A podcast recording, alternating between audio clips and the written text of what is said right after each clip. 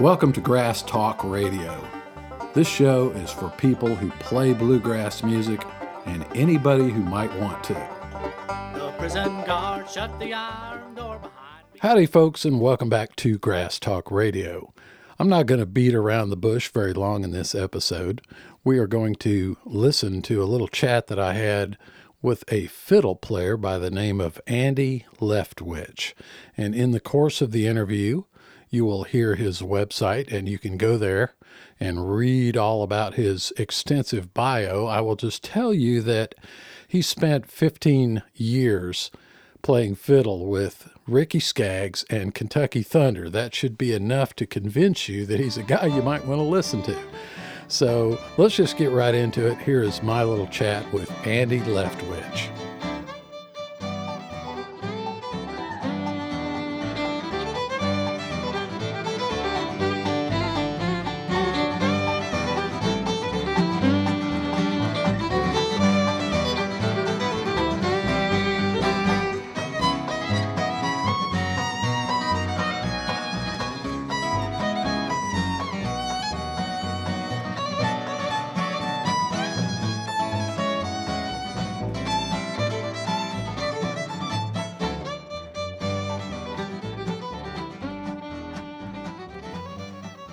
So I'm here with Andy Leftwich. Andy, welcome to Grass Talk Radio. How you doing today? Hey, Brad. Oh, I'm great, man. Thanks for having me.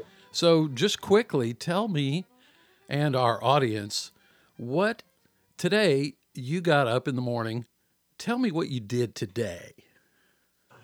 Well, I actually got up, um, you know, around six o'clock, and uh, you know, I always start my days with a little, uh, you know, prayer and Bible and just devotions stuff like that, and then uh, then a cup of coffee, and um, you know, get ready for the day, and uh, just got out of the, the studio just a little bit ago. I, I just had a morning session today here in Nashville with um, uh, Michelle Capps.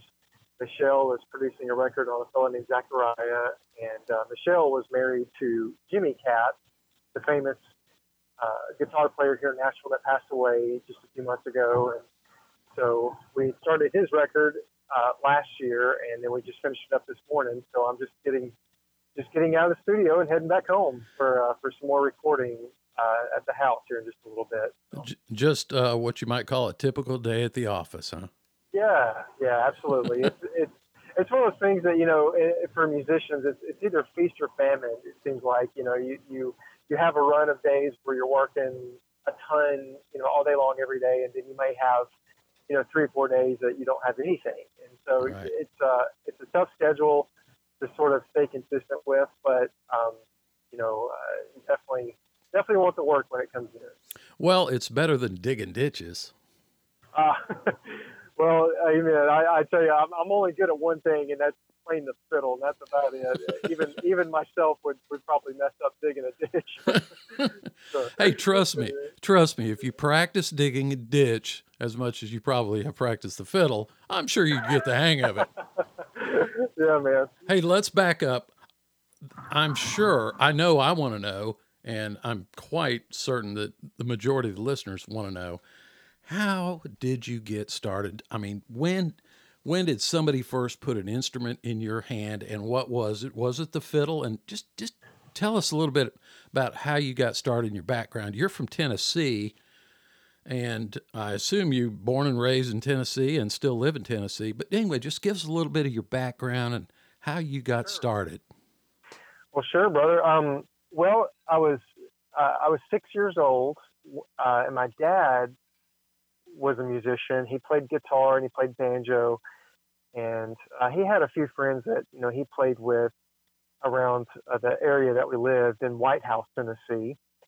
And uh, his fiddling buddy, uh, I think, had to move away for a job or something happened where you know he wasn't around anymore. So dad lost his fiddling buddy, his buddy, and so he, I guess, bought some cheap fiddle at a pawn shop and brought it home one day and and uh, you know had asked me to see if I could you know hold it and uh, so I you know here's a six year old kid holding a full scale you know violin you know Right. so it felt like it, it was huge but um, but after he got me holding it you know, he showed me how to kind of move the bow across the strings, and he taught me this really simple tune, violin cabot sound. And he taught me how to do the shuffle with the bow arm. And so that was the first thing I learned was that song with the shuffle. And I remember playing that song for like two hours that night. so and he and he would pick up the guitar and he would play rhythm as I would play the shuffle. And I just remember loving that sound and it was so much fun. I'm sure I drove my mom and my sister crazy uh, that night, but that was sort of the beginning for me. And, and since that day, I honestly can't remember a day going by that I never played. You know, I, I always, you know, found time in the day to uh, to play. And, and so after a few weeks of that, you know, Dad had, uh, you know, decided to take me to a fiddle teacher in our area who could, uh, you know, work with me uh, show me some things that could not. Right. And, uh, yeah. Let me ask you something. Um, at at any stage in your playing, did you ever have any what I would call classical training from a teacher who was truly more of a violinist? Uh, I'm just curious because there are a lot of fiddle yeah. players that you run into out there today where it is very clear they have had that. Yeah. And I also know some fiddle players who either wished they had it or maybe maybe at the five or ten year point went and took some lessons from a classical violinist. I'm just curious if you have. Yes sir. Uh, uh, well actually i never did take any classical lessons from any classical violin player. Um, the, the lessons i took from were from guys who played fiddle tunes and bluegrass music. And so that's how i learned is learning fiddle tunes.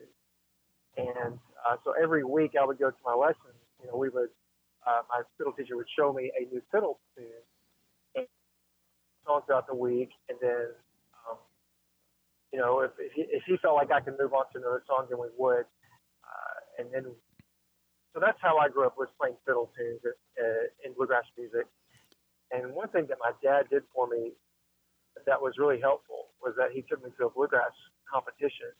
There's a big competition down here in Smithville, Tennessee, mm-hmm. called the uh, the National Championship for Beginner, you know, instrumentalist. And so uh, he took me there, and I think I was seven years old my first trip to Smithville, and I remember seeing other kids my age that were better than me, and so right. that was like that was a, a fuel on the fire for me was seeing somebody that knew something that I didn't know, and I just wanted to get around those guys and learn from those guys and and it just, like I said, fueled the fire for me to learn more and more. And so, growing up playing bluegrass fiddle tunes and competing with those fiddle tunes was how I grew up. And so, I actually have a lot of people ask me, you know, that grew up playing classical music or maybe grew up playing the Suzuki method.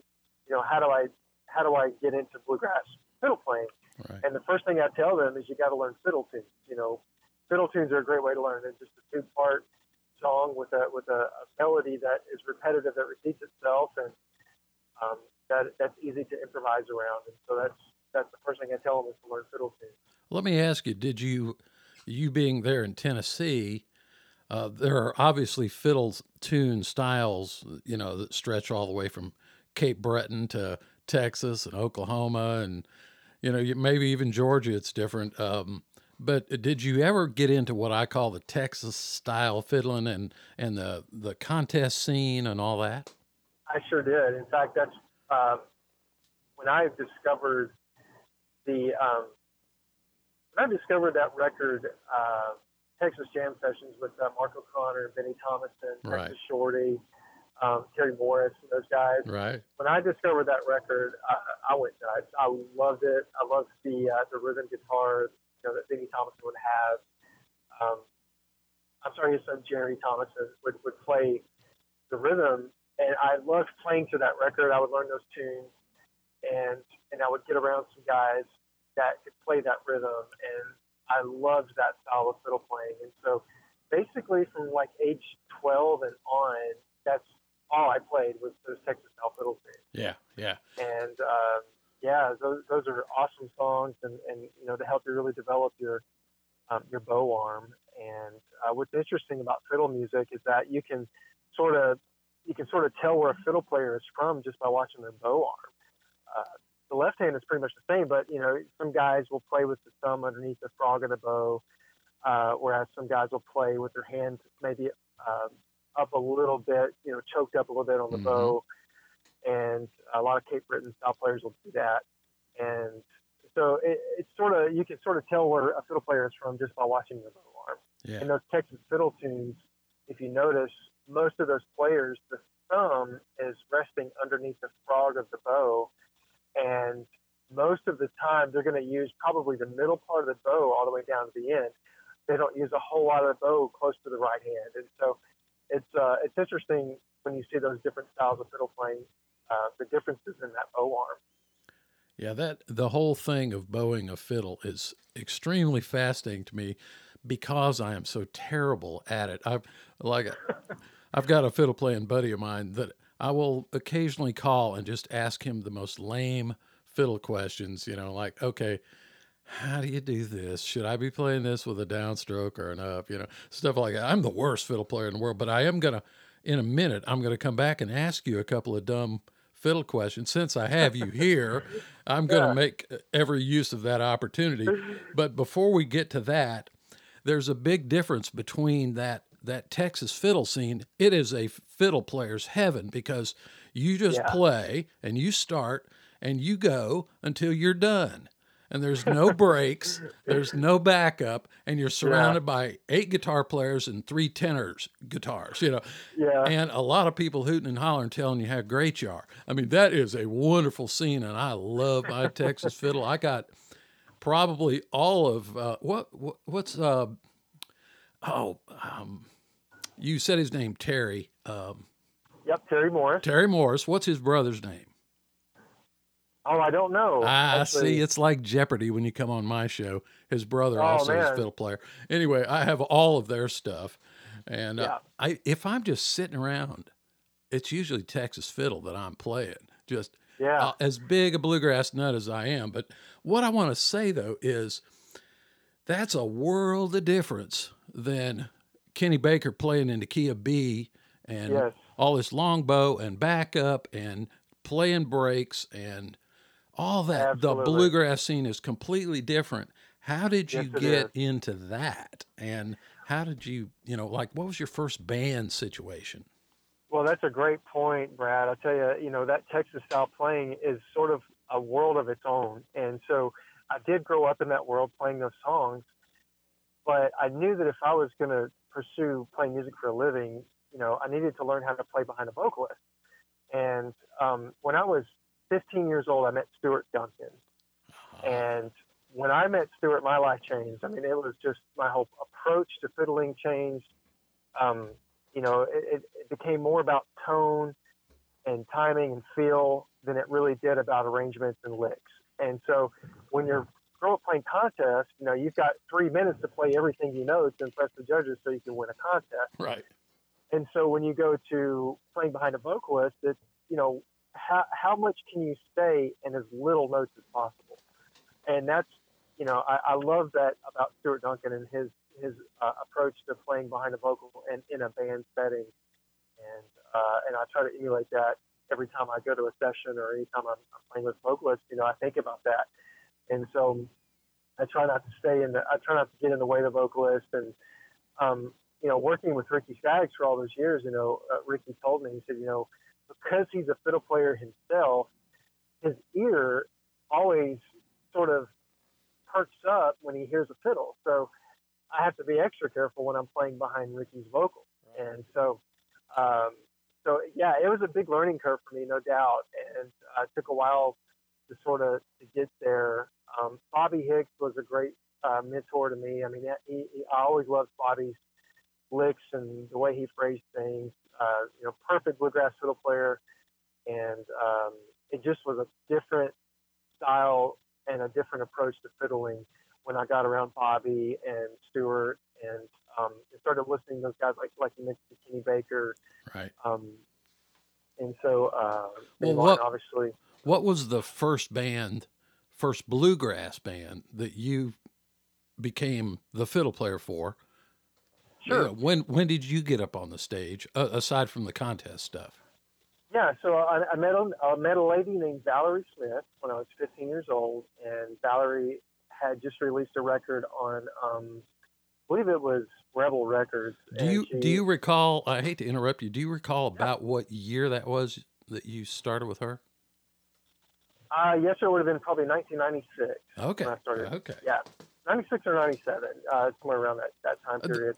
The reason, and I want you to go ahead with your with your story, but the reason I'm asking is because I saw her play with Liberty Pike a number of times, and I was just sitting here while I was waiting on you to call, and I picked up this uh, Peach Blossom Bluegrass Festival program from 1999, and I opened it up, and it said here, coming soon at the Red Light Cafe in Atlanta, Georgia. Um, Valerie Smith and Liberty Pike, and so that was '99. Uh, how long were you with her? Is there is it possible that I actually saw you at that show? Yes, sir. That would that would have been me. Um, I actually remember that night well because How about that? I remember during sound check, I broke a string on my fiddle, and I went to go get an extra string in my fiddle case and realized I didn't have one. And we played in less than an hour, and I'm kind of panicking, uh, thinking, where am I going to find a fiddle string? You well, at the and- red and- light, at the red light, they always have a jam before the show. Was there another Yep. fiddle player there? There sure was. Ah, I don't know who I it figured. was, and sure enough, you know, thankfully they bailed me out. And uh, but I, but I remember that day. It was a, it was a, it was one of those moments that you know you, you take with you that you never leave the house without making sure you have extra strings, Right. And, you know that kind of thing. So that's hilarious that you mentioned that because I just had that conversation with a friend of mine a couple of days ago. I remember that night well, and I remember walking into that place going, "This is a strange place." Yeah, it's it's kind of weird, but it is for Atlanta. It's it it is Atlanta's Station Inn. I mean, that's Yeah. the one place in Atlanta for bluegrass. It's the place in Atlanta. I played there many times. In fact, our band uh, Cedar Hill was the f- first band to play on the regular Thursday night schedule, and we did it for years. And I saw so many people there. I mean, I saw you know John Hartford br- brought his whole band there, and just everybody coming Oh, through. cool. Thursday night was a good night, you know, for a lot of these pass through gigs where maybe you're going to Florida and you know on Yeah. Friday, and that's probably how you guys got booked down there. But yeah, it's cool. I you know I thought. Uh, I know I had to have seen you play live at some point, and I'll bet you I was there that night. I can't swear I was there, but I think I was. That is so funny. Yeah, that that was a that was a while ago, and uh, I remember it well. Well, I'm an old guy. See, I've been around. I, I, uh, uh, you know, that doesn't seem like that long ago to me. But anyway, uh, so how did you? Um, obviously, with with Valerie Smith, you were playing a lot of festivals, and I I saw her play. I don't know if you would have been with her then. I saw her play many times. Um, you know, down here in Georgia at these kind of mid-sized bluegrass festivals, you know, where they have two or three name acts, maybe four that you might call national acts, and the rest would be the regional bands and stuff like that. Saw her several times. Those I'm uh, who is who is the the tall redhead redhead that plays the fiddle that played the fiddle with her. I can't call her name right now. Um, Uh, was it Becky Buller? yeah, Becky Buller.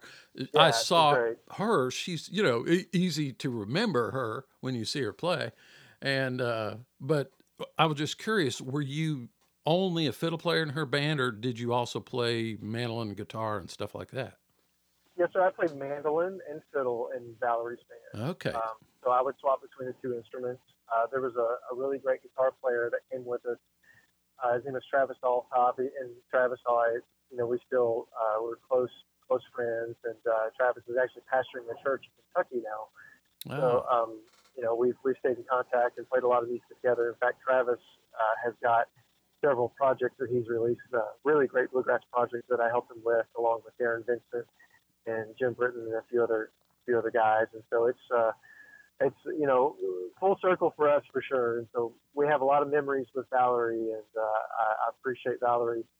You know, giving me my first job when I was 15. So that that uh, is that was a wonderful opportunity, and certainly for she's a performer who uh, you know pours it out 100%, 110 percent i mean and Yeah. it's it's just a great show she's so super enthusiastic and you know the crowds always loved her and i i presume she's still playing and doing stuff i but how did you go then I mean, it, this has to be the dream gig to play in Kentucky Thunder with Ricky Skaggs.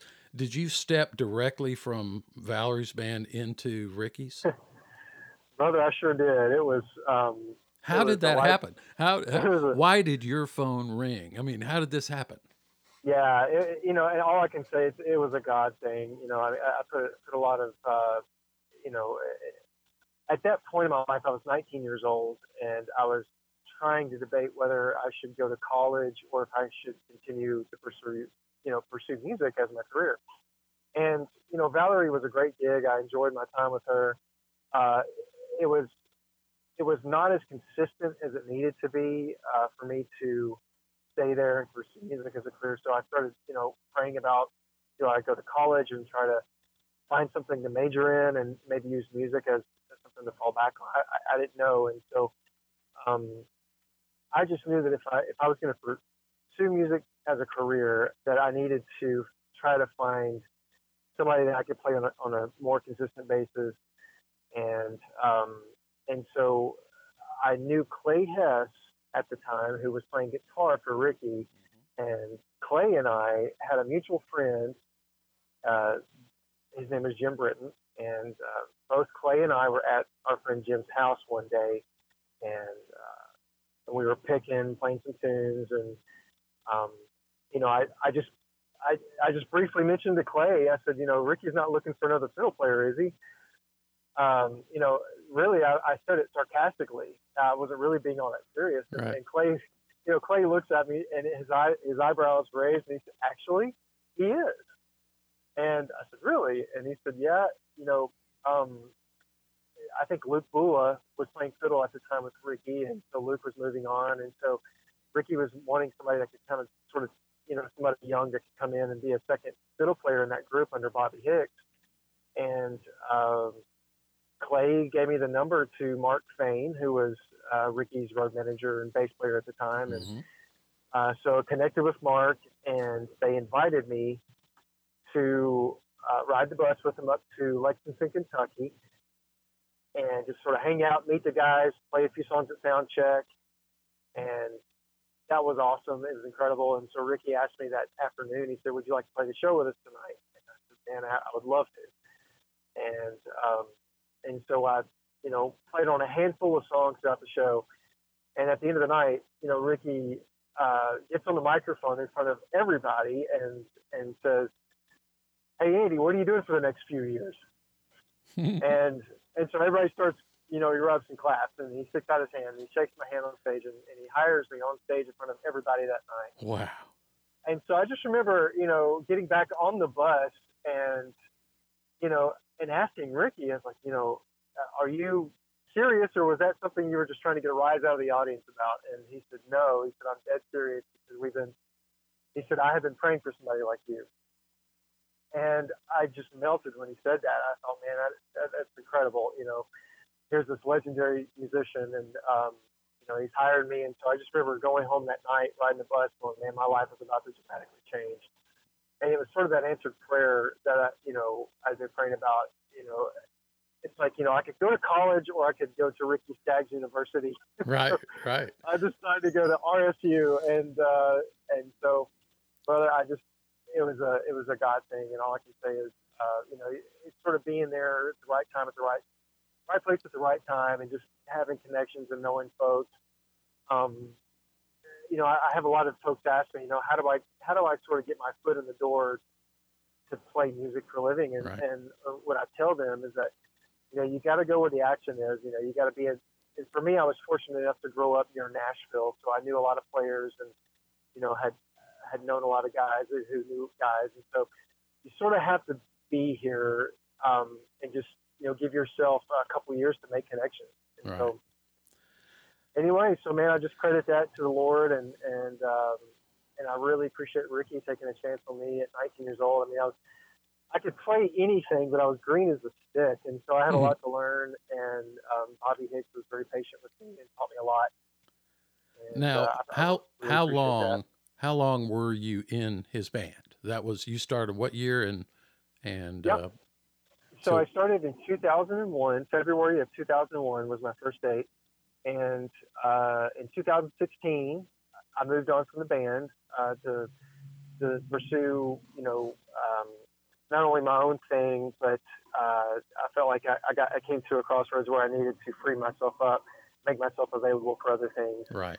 and um, and also, uh, you know, I started doing some some ministry work, um, and I wanted to make sure I had the availability to do that as well. Well, Uh, let, let me ask you something about that time period because sure, it's real easy to say, okay, what was it? What'd you say? 16 years? 15 years? about 15 and a half years. Yeah, yes, sir. 15 and a half years. It's real easy to just gloss over that, but there was a lot of stuff that happened in between.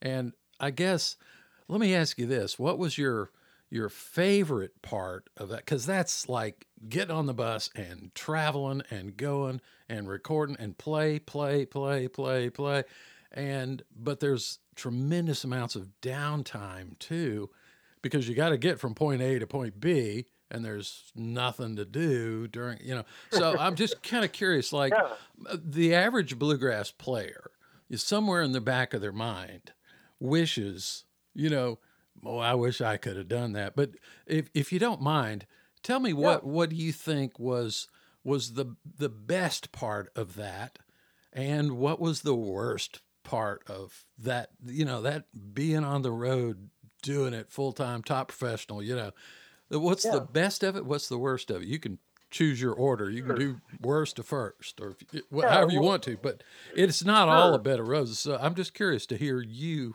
describe Yeah. What do you, what was the good and the bad of it. Well, no, it's a great question, and and folks get in their mind that you know, wow, you're living the dream. It, it must be amazing, and, and and and it is. There's there's great great times. Uh, I'll just start with the worst. You know, obviously for me, it was the sacrifice that you make being away from your family. Yeah, And when you're young uh, and you're single, it's not it's not a big sacrifice. Uh, you know, Rachel and I got married in 2006, and it just you know, and she's always been you know she was she's Cheryl White from the White. You know, she's her daughter, so she grew up you know knowing the scene and knowing that you know uh, being gone for shows and things like that. But there comes a time where you start missing out on things as you get older that you you, really hate to miss out on. Um, and so that sort of hit me as I got older that, you know, man, I really, I, I, if I'm going to be gone, I want it to be for, uh, you know, for something that, uh, you know, I can either do with my wife or I can, you know, uh, do my own thing. Um, so it sort of, it sort of, the, the, the worst thing for me was the sacrifice being away from, being away from home right, right. and uh, we're you know we're dedicated to our church. You know, I, I wanted to make sure that I was home on Sundays, and and, and I, I found myself, um, you know, man, we're on stage playing in front of a thousand people, and they're you know they're chanting you on and rooting you on, and so, but for me it was one of those things where my heart was just you know back at home, and and I felt like I, I needed to sort of step away from a gig to where that required me uh, to be gone all of the time to where I could I could be home a little bit more. And so that for me was the worst part, was just being away from home. Yeah, I, I I understand that, and you know, I've often I joke with my friends that my ultimate dream these days would be to get a call for either Third Tyme Out or Del McCoury who needs a bass player for a month. And that, that I could do a month, but I don't know if I want to do Yeah. 15 years. You know what I mean? Yeah, yeah, absolutely. And uh, and Rick and Ricky, you know, I mean, he's he's a picker's picker, man. I mean, he's going to be busy and he's gonna he's gonna work, um, you know, just as much as anybody, and he should work just as much as anybody. And um, and it just came to a point where you know I, I felt like I couldn't commit to all the dates. You know, Right. if Hey. I had it, if yeah. Uh, How's how is life on the bus? So yeah, it depends on your guys that you're with. I mean, we had um, okay. So bus etiquette is that's something that has to be learned, and uh, and, and it, sometimes you got to go through some hard times to learn it. And so, like you know, don't don't uh, leave the door open, you know, to the bunk area when the TV's up really loud, and Yeah. you know, it's just well, don't leave your empty cups and bottles. Yeah, around, cleaning you know, up. Yeah, yeah, you know, so all that stuff, you know, you got to learn it. But uh, I had some great guys that I traveled with um, in Ricky's band, you know, that that I, I mean, I cherish those those moments. You know, just Paul Brewster, for instance. I'm sure you're familiar with Paul. hmm You know, Paul and I, uh, Paul taught me how to play the game of golf, and so we would we would go golfing. You know, when we got to the city that we were playing in, you know, Yeah. we'd have all day long just in the hotel room. It's like, well, I don't want to sit in the hotel room. I want to go do something, and so we would go out and you know play golf, and then Paul and I would, you know, we had a tradition that we would make uh, really great pour over coffees before the show. Uh, we would get us a big bag of Starbucks before we left town that weekend, and we would we'd make a really good cup of coffee, and uh, we'd we'd talk and visit, and then we'd go play the show. And people would always come up to you and say, "Man, how do you play so fast?" And it's like, well, you know, Starbucks makes a really good blend of coffee, and so we would always joke and say they made the bluegrass blend, and so we would. Um, that You, was sort of our you can actually hear the caffeine on some of those Skaggs records. Oh man, yeah, and, and and Ricky for that matter too. Yeah, we would always, um, you know, make a nice good cup of coffee before before the show, and I, I, you know, little small things like that that you miss and, and really enjoyed. Um, you know, the bus driver would always, we would always leave at midnight, so we would get on the bus and we would go straight to bed and wake up and we would be in the, in the town that we were in and and uh, everybody sort of disperse and do their own thing, you know, go to their hotel rooms. Um, you know, as for me and Paul and some of the other guys in the band, we would go play golf. And so that was sort of the routine for us. And it was, uh, I always felt pressure um, when I was able to get out and enjoy the outside and come back and, you know, play a good show. And I just, I don't know, when I sat, when I sat in a hotel room all day long and cooped up, you know, in a hotel room, I just, I, I didn't like that. So yeah, yeah. for me, that was an enjoyable moment. Uh, but the most enjoyable moment, Brad, though, I, got to tell you, it's just playing the music with Ricky and those guys. I mean, it was so much fun. The energy level, it, you know, it was it was just just it was on eleven every night. it was a blast. And um, Well, you know what the, you know what the bad thing is. Now you're spoiled rotten, and Yeah. so you know you can't just like go to some South Georgia bluegrass festival and hang out with some old dudes and pick until two in the morning.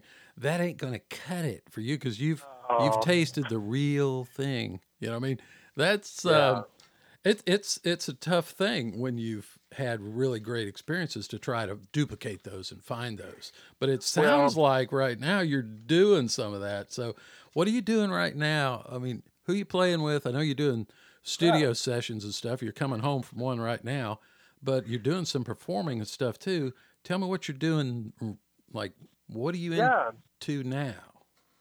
Well, I tell you what I what I'm what I'm gearing up for right now. Um, uh, I, I'm sure you're familiar with Cody Kilby and uh, Byron House. Mhm. Byron is uh, one of my favorite musicians in the world, and Cody and I have played music forever. And um, and I, you know, Cody always pushes me every time we're we're together, and uh, his musicianship is second to none. I just love that guy and his his ability. So whenever we can, we'll we'll do trio shows, and um, you know, songs that I've written, that Cody's written, and uh, and it's a very instrumental heavy, you know, arrangement.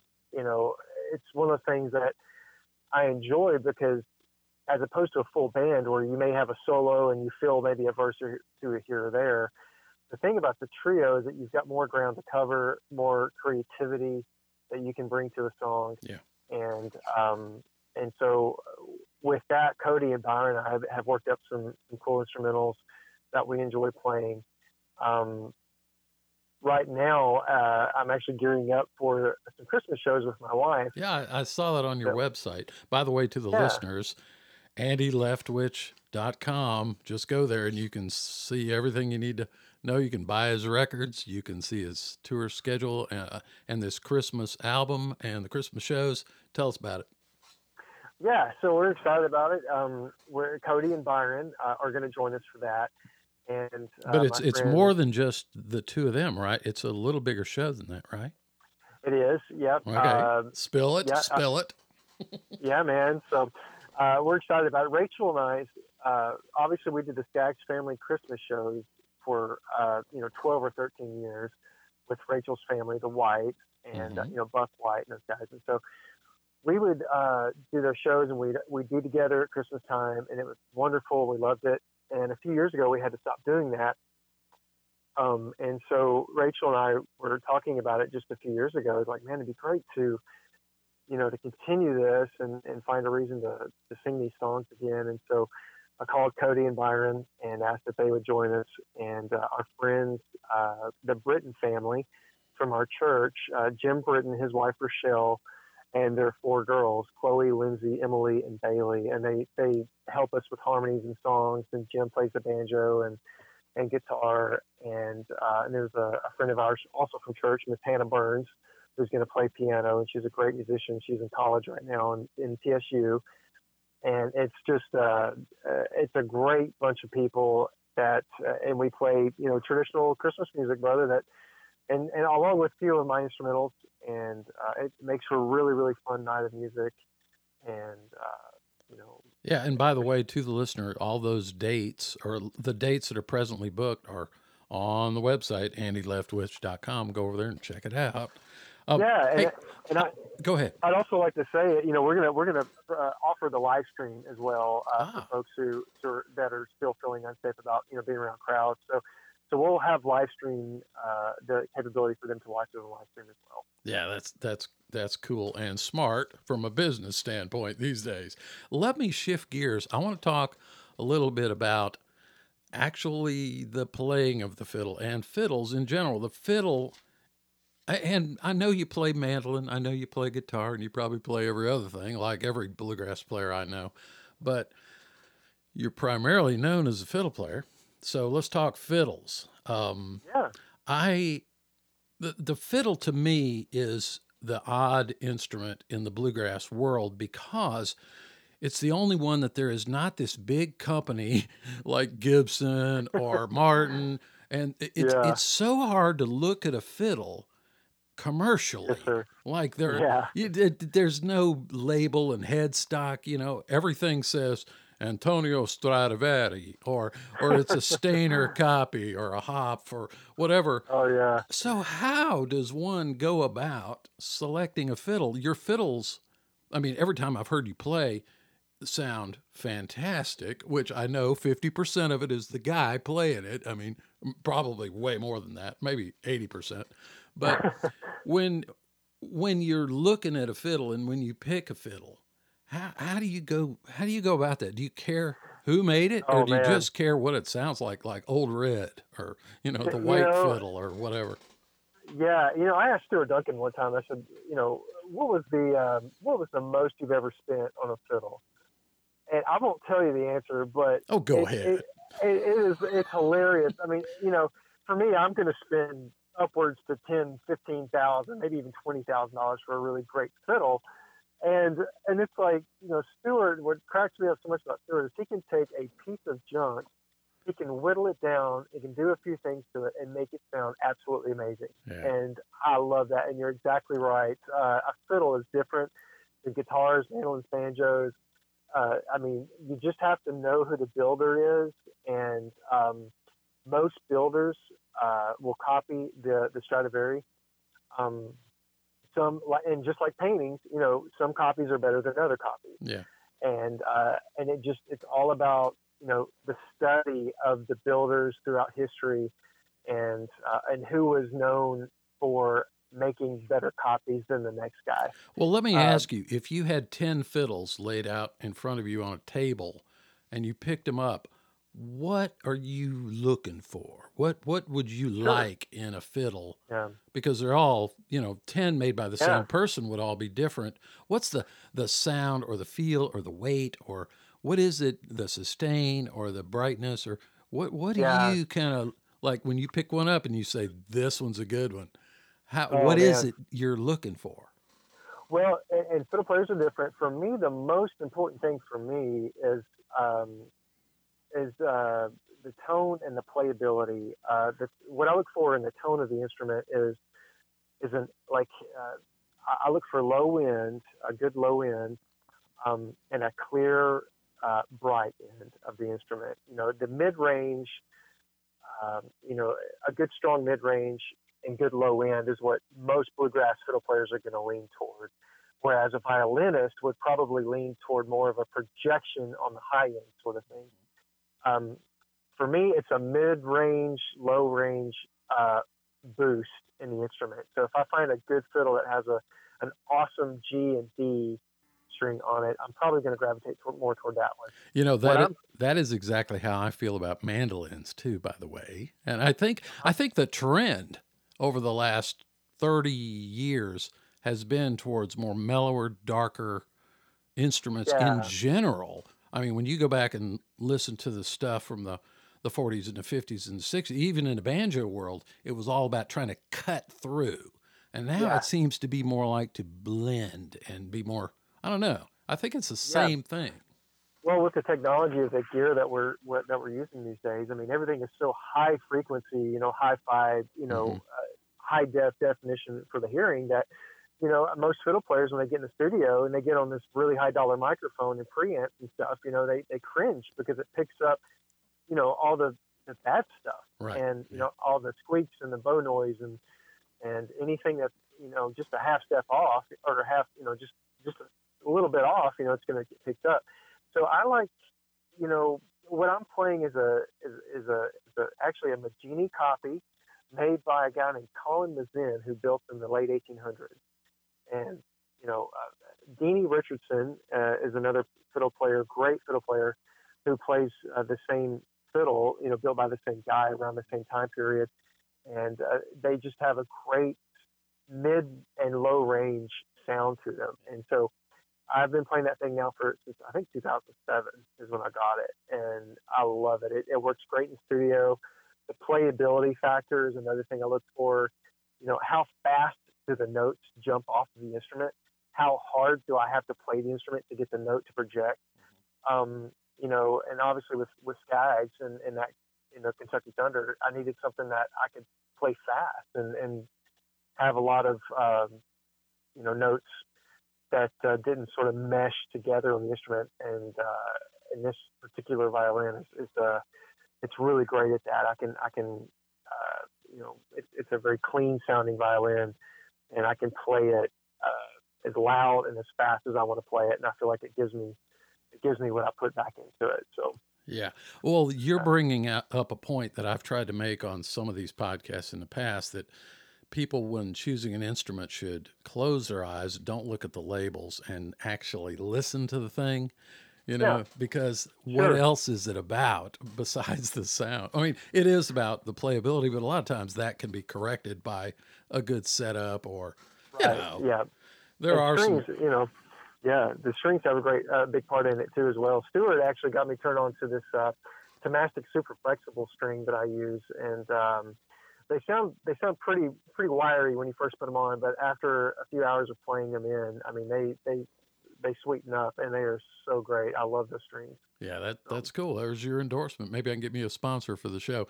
Hey, let me ask you about the bow because, I mean, everybody who plays a, a pl- you know a plectrum instrument, guitar, mandolin, banjo, they talk all about picks, but bows are pretty important on a fiddle. I know this because, you know, the, it's the last thing that a beginner thinks about with their fiddle. They they think more about the fiddle than the bow.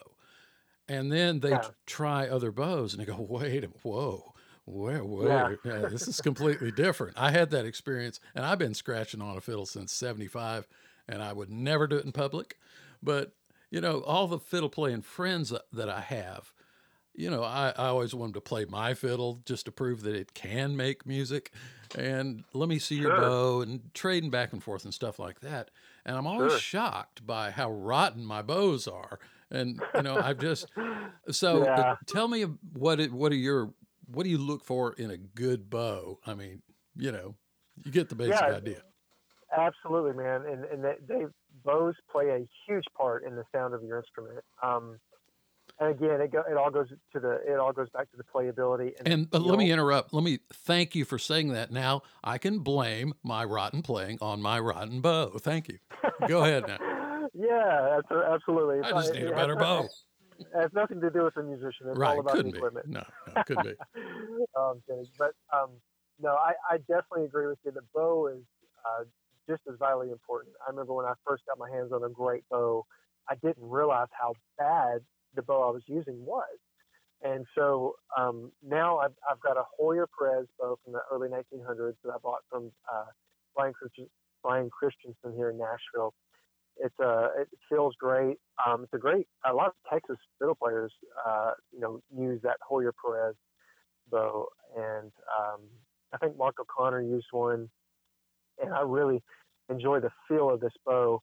Um, I had a Vuillaume bow at one point, about an eight thousand dollar bow. It's a very expensive bow. I felt like I needed to get rid of it because I wasn't using it as much as I should have, and uh, and needed the money at the time. So um, a Vuillaume is, is a very sweet uh, sounding bow.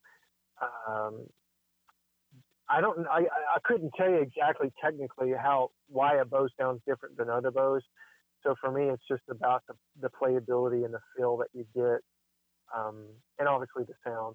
Well, let me ask you now my dumbest question of all, because since I am a beginner on the fiddle, that I've I've only been trying the fiddle now for let's see 25 35 f- only 45 years so i'm still a beginner and I, I just want to ask this is probably the the lamest possible question but i'm doing it because i have you here it's like i've got this fish on the hook and i want to you know take advantage of that so um, here's my question when i play i can't decide how tight i should have the bow hair because if i if i have it nice and loose I tend to sound really scratchy, and sometimes I'm actually dragging the stick uh, on the strings because I can see the wear on the side of the stick.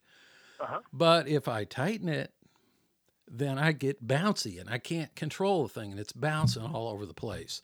So, how do you find that happy medium? I know there's there's and I, you know I tighten it, I loosen it, half a turn, half a turn, back and forth, trying to find that sweet spot. And I know it depends on where I am on the bow in terms of the length of it, but what what is is it just that I'm terrible and I'm never going to be a fiddle player, or or should Oh, I be man. doing something different? No, no. Well, I'll say there's no there, there's obviously there's no substitute for practice. No, oh, But- oh, dadgummit. That old Yeah, me, Mr. Practice. I hate that yeah, practice thing. I know it. I know it. Unfortunately, with the fiddle, because it's such a, a, a finite instrument, you know, there it- there's involuntary muscles in your hands that you have to use that you don't normally use on the, on other instruments. You know, there's no substitute for put, putting in the work and the time that it takes to, to, to you know produce a, a good sound. But I will say this: it really, really does depend on what kind of bow you're using because I, I've used bows that are more prone to bouncing than other bows. hmm So I would I would recommend you know trying out some other bows.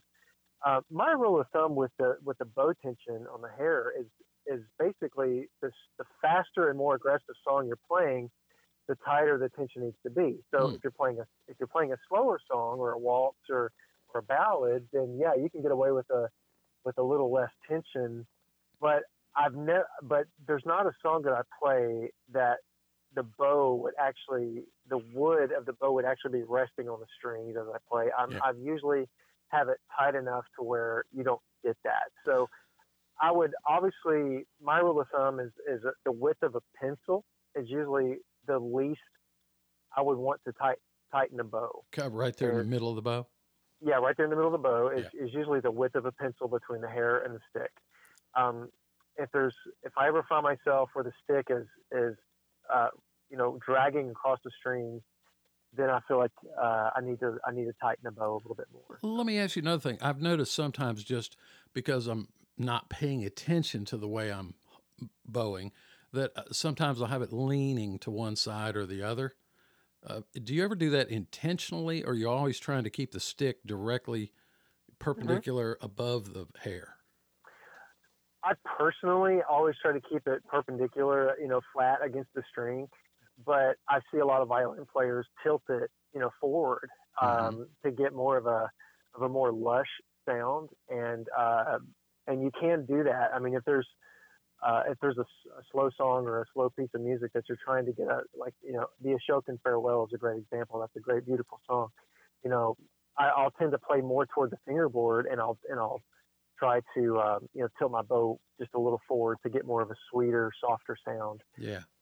But as a you know, most of the time I'm going to be playing flat, you know, um, per, you know, perpendicular to the, to Yeah. the strings.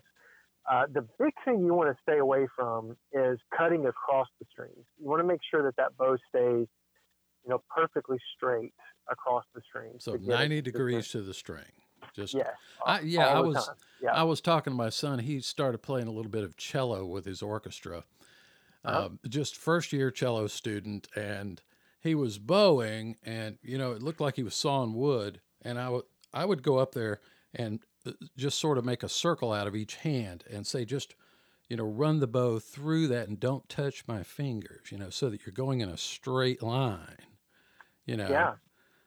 of Yeah. course, and I'm trying to keep him on on that 90 degrees to the string thing because a lot of people, as they pull, let's say as you lower your right hand, you tend to come towards your body, and that Sure. you know angles out, and then as you come up, it's it's coming over your left shoulder. You know, Totally. Yep. Absolutely. And I tell you, practicing in front of a mirror will help. You know, if you've got something that you can look at. Um, I, perfect example. I was I was breaking bow hair every night. My first couple gigs with Ricky. I mean, everything was so fast and aggressive that yeah, I mean, at the end of the night, I, I'd broken so much bow hair. I mean, I have to have a rebow after you know a few weeks. Yeah. And uh, a rehair, and so you're There's a- like uh, who was the Raging Cajun? What was his name? Um, Doug, Doug Doug Kershaw. Kershaw. Yeah, I mean, Yeah. he'd have that hair swinging. It looked like a, a ponytail hanging off the end of that bow by the end of a set. Yeah, and so there was a um, there was a backstage room that we were in one uh, one time that it was it was a room full of mirrors and angles, and so I could when I was uh, practicing before the show, I could see the angle of my bow and how bad I was cutting across the string. Yeah, yeah. And uh, and so that's when I sort of realized, man, I got to really work on this bow, uh, you know, keeping it straight uh, across the strings. And um, a good friend of mine told me that you know when he started learning that he would take a metronome and, and set it on 60 beats a minute you know a beat Mhm. every second and uh, and he would he would try to drag the bow across the strings for for eight for eight beats at 60 beats a minute that's hard to do Yeah. and Unless you got a um, 10 foot long bow, you know. yeah, unless you got a long bow. But the trick is, is, is making a consistent tone and a, and a consistent loud volume.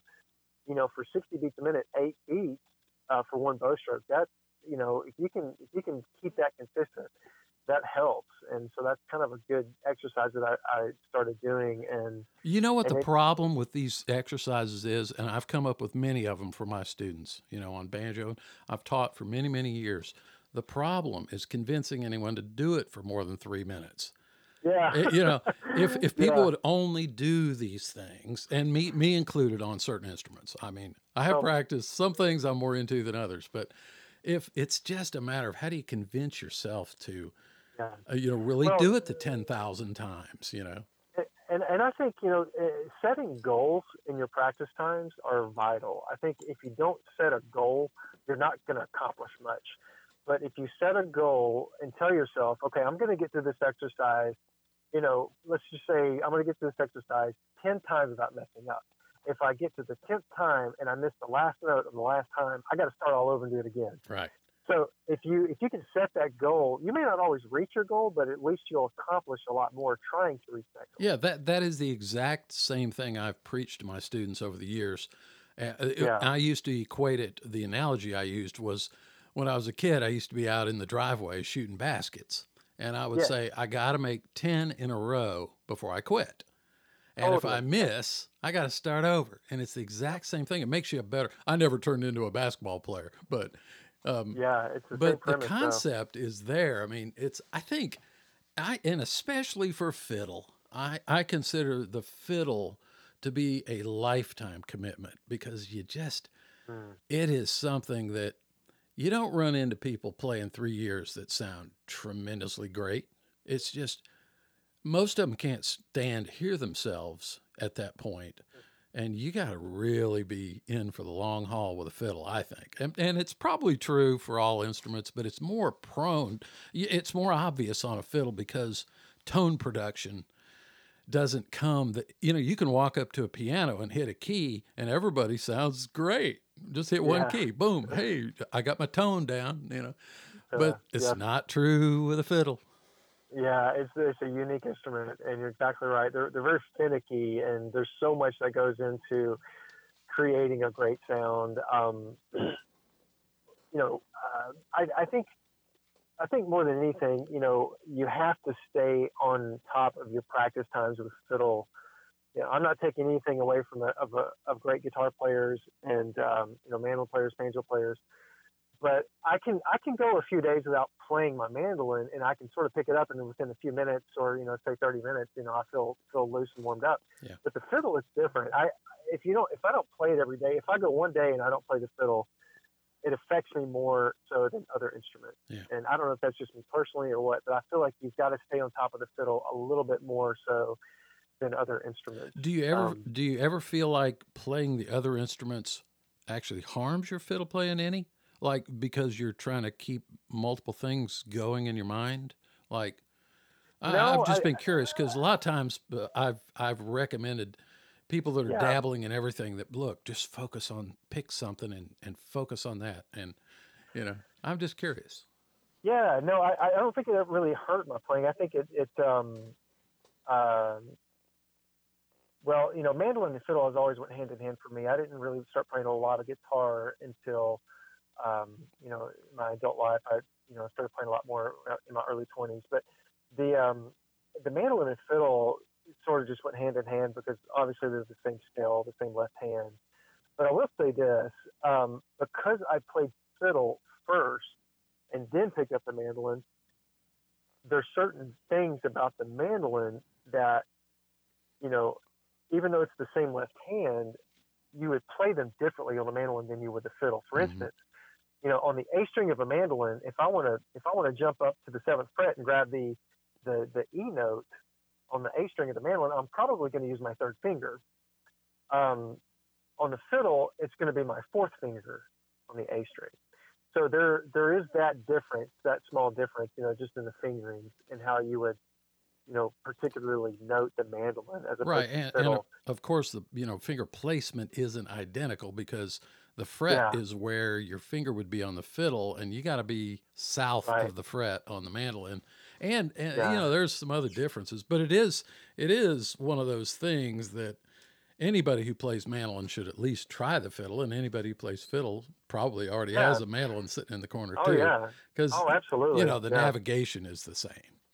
Yeah, and and so when I, you know, kind of through my teenage years, um, I would sort of block out time for the fiddle, time for the mandolin, time for the guitar, and time for the banjo. A little bit. I did play the little the banjo, but you know, but the mandolin and fiddle for me, it was always hand in hand. Um, there was always I never hardly went a day where I didn't play all three instruments. Uh, so I think it it just really does come down to you know devoting the time, and and I'll say I'll say this for somebody who who doesn't have a whole lot of time, you know, five minutes a day is better than nothing a day.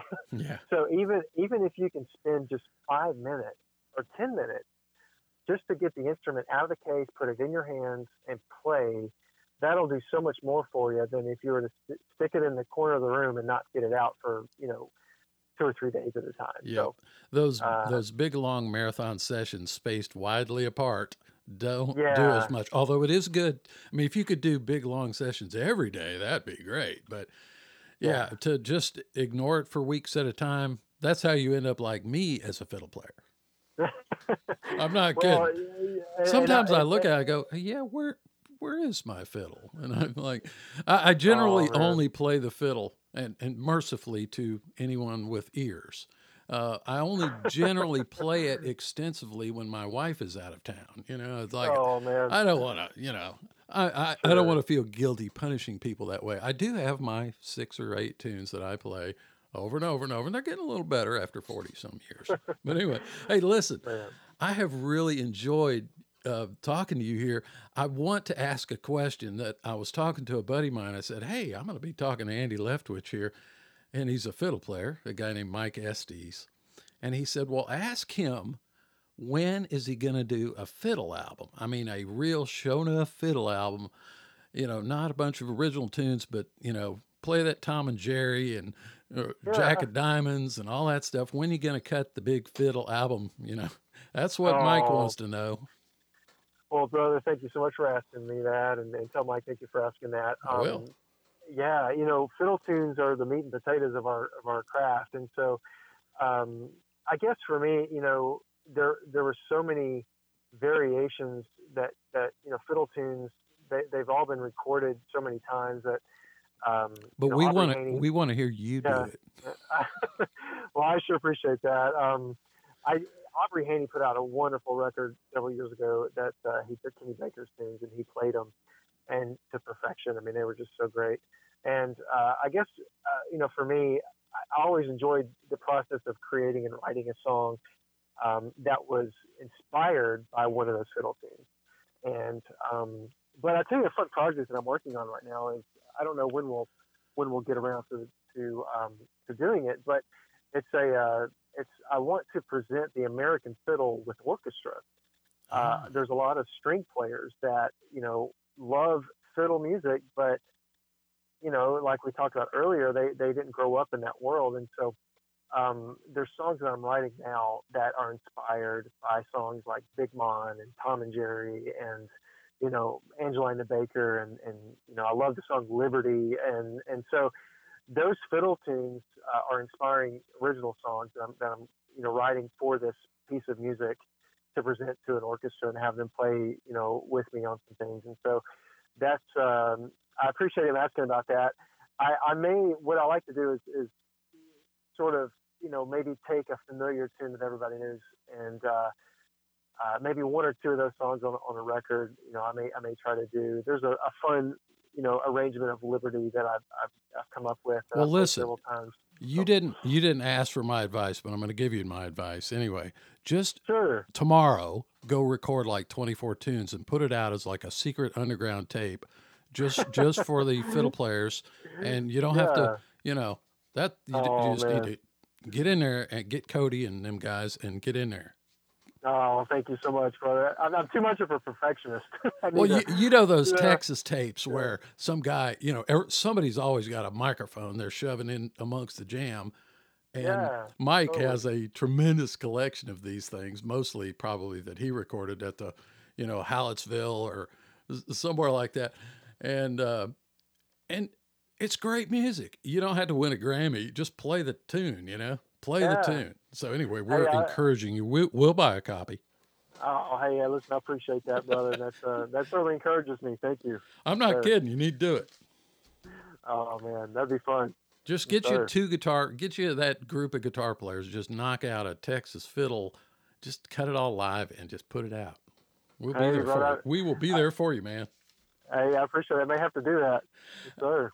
Dude, I appreciate your time. We have yacked for over an hour. I'll bet you were already in your driveway by now. You were driving home, right?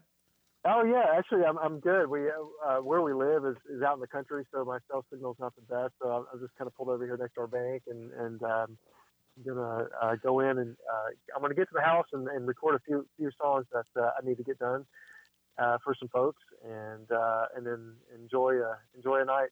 Um, working on some Christmas music, man. Getting getting geared up for this uh, for this holiday season. Yeah, So, that that sounds sounds fun. Those those shows. And again, everybody go to andyleftwich.com. You get all the info, and uh, I'm I assume they can contact you there. Do you do any teaching, um, either locally Well- or online or anything?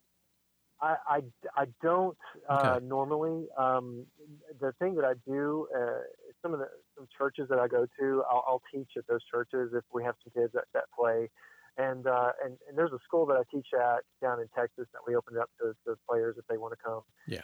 But yeah, not not a whole lot. Uh, I've had a couple of people reach out to me for Skype lessons, and it's hard to commit to the time to that Yeah. uh, I, I should I should do more of it, but um, you know, it's uh, like a I guess like a plumber who won't fix his own pipes. You know, I don't I don't make time for that. But um, but yeah, if anybody you know, would request something, then I'll do whatever I can to to, to help them. Yeah. So Well, look, I Yeah. appreciate that. I was just curious because I'm sure some of the Yeah. listeners might have, might be wondering that these days, especially during this last year, a lot of people have suddenly become online teachers and stuff, and you know, I'm just curious. Uh, but anyway, Well- thank you so much for your time, and uh, I'm Thank you, glad you, made it safely and didn't hit any deer or have any car accident. yeah, for the listeners, he was driving, during the majority of this, and that's uh, that's pretty good. You can actually chew gum and drive at the same time. That's that is much to your Uh, credit. Oh, amen. Well, Brad, I sure appreciate you having me, man. I enjoyed talking with you, and uh, reach out anytime, brother. I will do it. We'll uh, we'll come back and revisit whatever you're doing. Uh, you know, uh, let's see what happens in the spring. Hopefully, things will pick up and you'll be out there just, uh, you know, making tons of money and playing tons of music, and that that would be great. And I'd be love to see you play live sometime. Anyway, thanks a bunch, and uh, I'll be talking to you. Well, thank you, Brad, and uh, yeah, reach out to me anytime, brother. And I, appreciate you having me. Okay, thanks bunch, man. I'll talk to you God later. bless you, man. Yes, sir.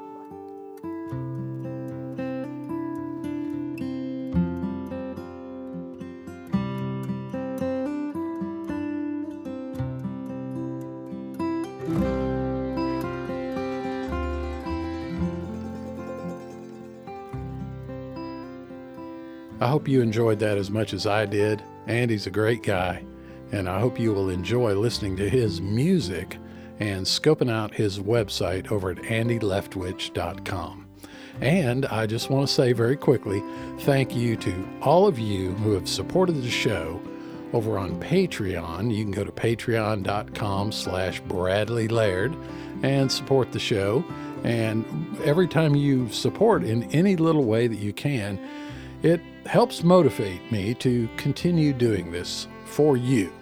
And also, for any of you who visit bradleylaird.com for all of my free and paid instructional material, there's a lot of free stuff, and there's some paid stuff there too videos, ebooks, and courses. Thank you to anyone who has done that. And I hope you enjoyed the show. I'll be back with another episode very shortly.